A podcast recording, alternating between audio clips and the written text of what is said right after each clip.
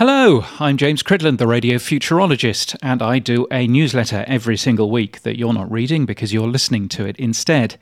Uh, this one was written on August the 30th, and I'm going to stick it into the feed because I forgot to record it and hope that nobody notices.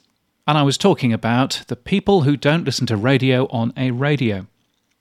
Last week, uh, you know, from August the 30th, somebody sent me an email with a future topic idea and their future topic idea was how many radio receivers do we own today versus 50 years ago? And I asked my correspondent, do you mean radio receivers or do you mean things that let you listen to radio stations? And his point was that there's lots more radio receivers and bits of radio technology than ever before in devices, which is true.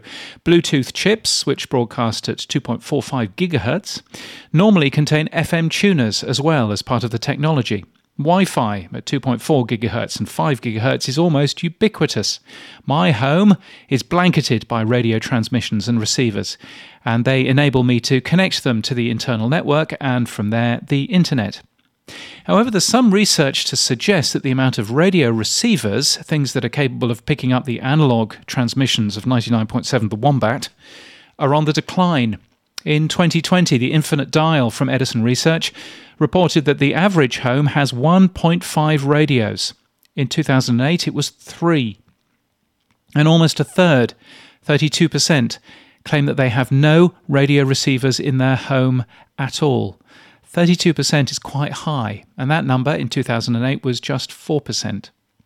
Streaming is now 12% of all traditional radio listening in the US, and in early 2020 it was 14% in the UK. Not sure what it is in Australia. They don't release an online breakdown, but perhaps they will do shortly.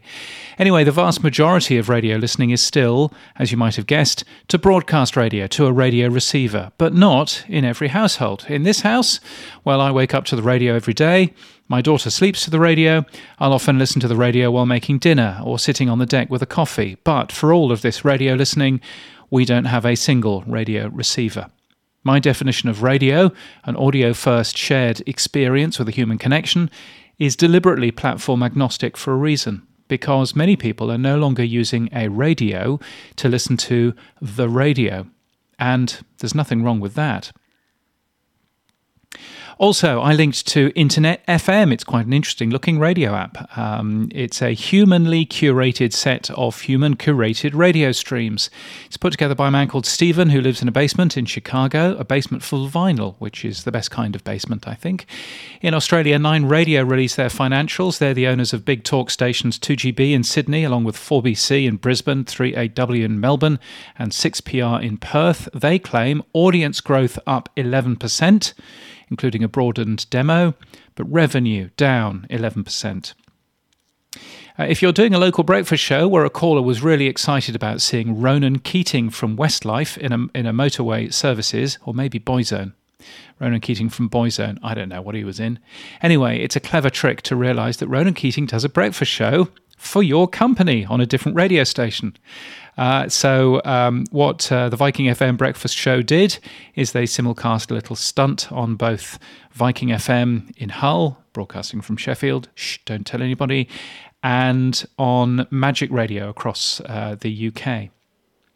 Uh, I linked to that, by the way, in uh, my newsletter.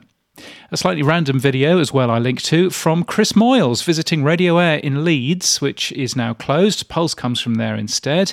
It was filmed for the BBC and it features Fat Chris rather than the more trim Chris. Um, which is a moniker that he gave himself in case you think I'm being unkind. So it's at least, I don't know, seven, eight years old now.